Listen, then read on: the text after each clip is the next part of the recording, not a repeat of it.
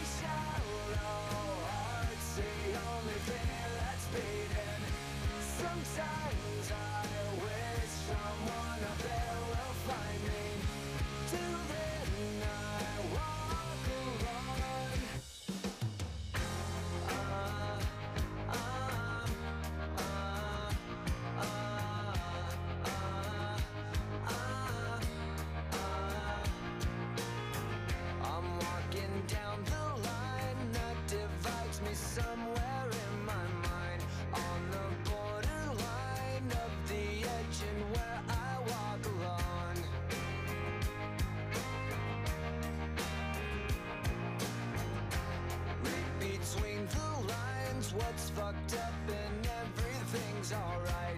Check my vital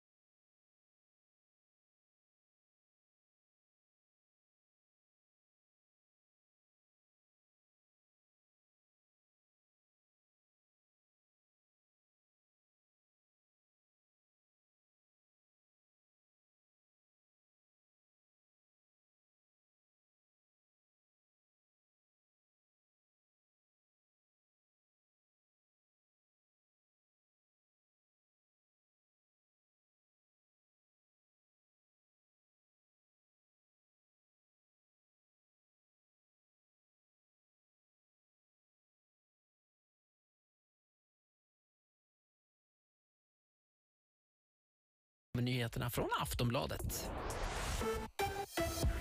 Det har varit en turbulent dag i svensk inrikespolitik. I morse röstades Magdalena Andersson fram som ny statsminister, den första kvinnan på posten någonsin. Sju timmar senare föll hennes budget i riksdagen och istället kommer regeringen behöva styra landet på Moderaterna, Kristdemokraterna och Sverigedemokraternas budget. Något som Miljöpartiet inte kunde tillåta och under eftermiddagen meddelade de att de lämnar regeringen. Vi har sökt regeringsmakten för att genomföra grön politik.